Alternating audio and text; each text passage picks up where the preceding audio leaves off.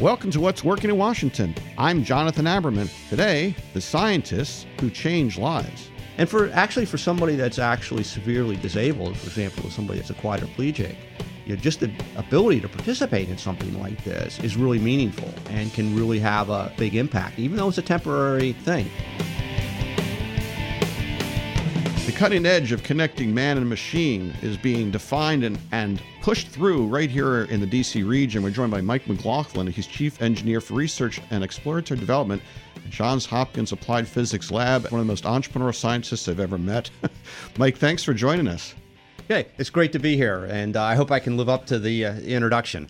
Sharing with our audience, what are you up to right now? I find it very interesting. Yeah, so for, well, probably for about the past eight or so years, I've been working with DARPA very closely to develop uh, brain computer interfaces for controlling advanced prosthetics. So, so this was initially created for, for people that had lost use of an arm, either through amputation or paralysis, to enable them to move an arm, a prosthetic arm or a robotic arm, just like they would their natural arm.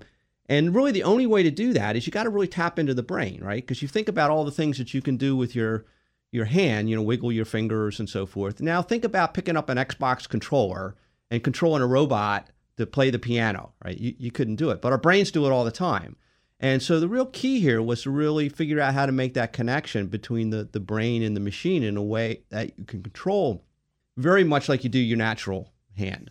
I was actually lucky enough to be with you where at one moment where you had a double amputee put on two of these arms you developed at APL and he was able to manipulate them. It was an incredibly powerful moment. I've had the opportunity, really the good fortune to see that multiple times as somebody that either through paralysis or amputation had lost lost the ability to use a limb and to give that back to them in some way even though right now it's you know it's research and we can only do it for a limited time it's a really powerful thing and that's really the the story behind all of this is really is that human connection right so the technology is really cool you know, we can take signals from the brain either through tapping into the brain itself or through the nerves that were left after an amputation, say in the residual arm, and we can tap into those and let people move the arm and so forth. And that's all all great.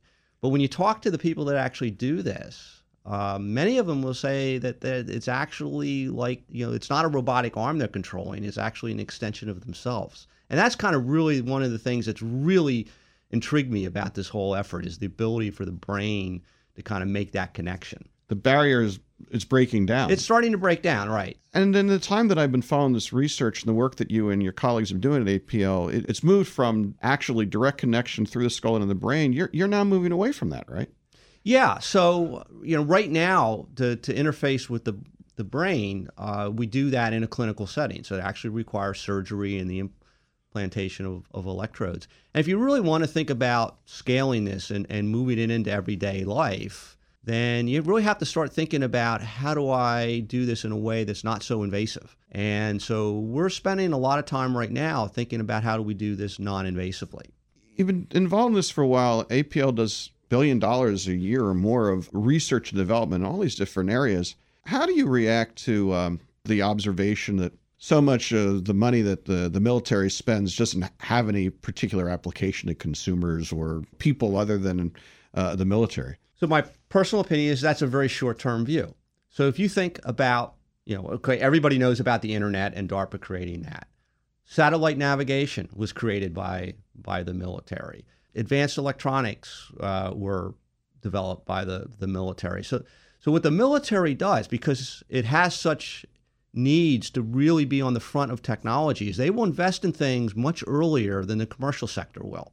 Okay, when there's not necessarily an economic payoff. So when DARPA started in investing in brain computer interfaces, you know, it wasn't really clear that there was a sustainable business model here or anything. And now you have people jumping into it. So Elon Musk has jumped into it and Bryan Johnson and, and Facebook is is now making an entry into this because they're starting to see the commercial potential for this. But DARPA started investing in this in the late 1990s. Yeah. so we're only beginning to start to see the the fruits of that investment now. How cool is is it that how your work, you know, affects individuals? I mean, you must be seeing people's lives just change for the better. I don't know how many scientists actually get the chance to see that happen. Yeah, it is it's something I consider myself very, on one level, very fortunate, right, to be able to to see that and work with some really incredible people, uh, both in terms of the technology development side, but as, as well as the individuals with amputation or paralysis that we've been work, working with. One of the things that, that we still have to achieve is that right now we can bring people into the laboratory and they can you know use these things and it's a great experience for them but at the end of the day when they leave the laboratory they leave without it and so one of my real goals over the next few years really is to start to get this out of the laboratory so people can you know really start to to work with this technology in the home because that's where we're really going to learn. You know you bring people into the lab and you, you know you have them do things and you know you measure things and that's all good.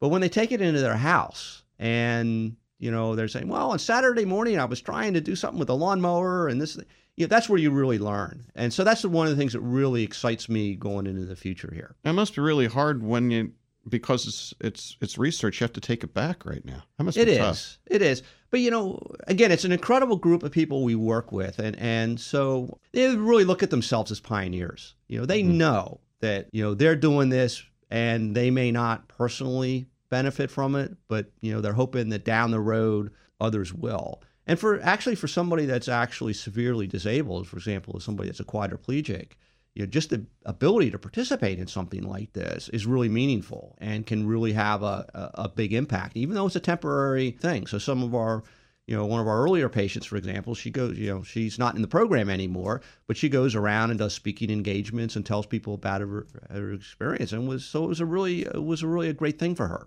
When I introduced you earlier, I described you as one of the most entrepreneurial scientists I know. I mean, I think that the way that you've gone about your your life here in DC, I, I I'd like to see as many Mike McLaughlins as possible in the region.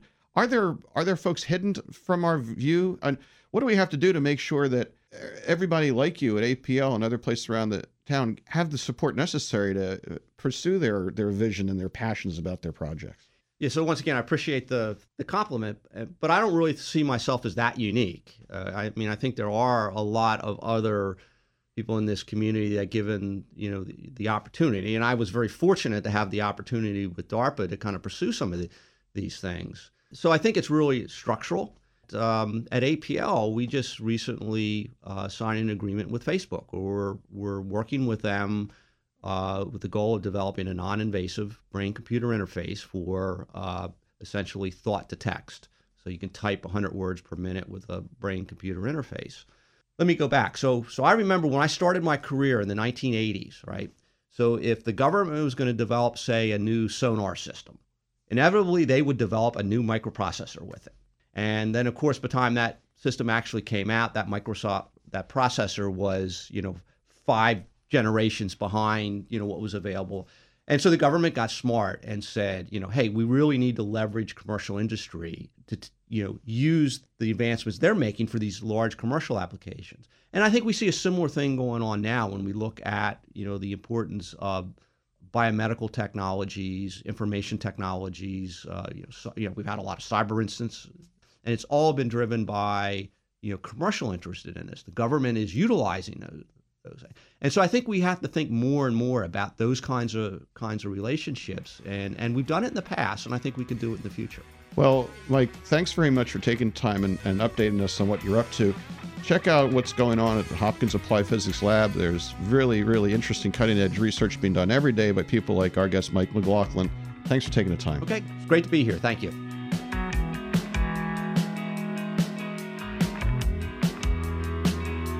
Thanks for listening to What's Working in Washington. A special thanks to our sponsor, Eagle Bank. How do you get to be number one in the DC area? Eagle Bank did it by putting relationships first. They're flexible, involved, responsive, strong, and trusted. Eagle Bank's goal is your success. Our executive producer is Tracy Madigan. Our online contributors are Michael Hoffman, Barbara Ulrich, and Candace Pye. Music provided by two DC region bands, Two Car Living Room, and the Sunbathers. I'm Jonathan Aberman. Thanks for listening.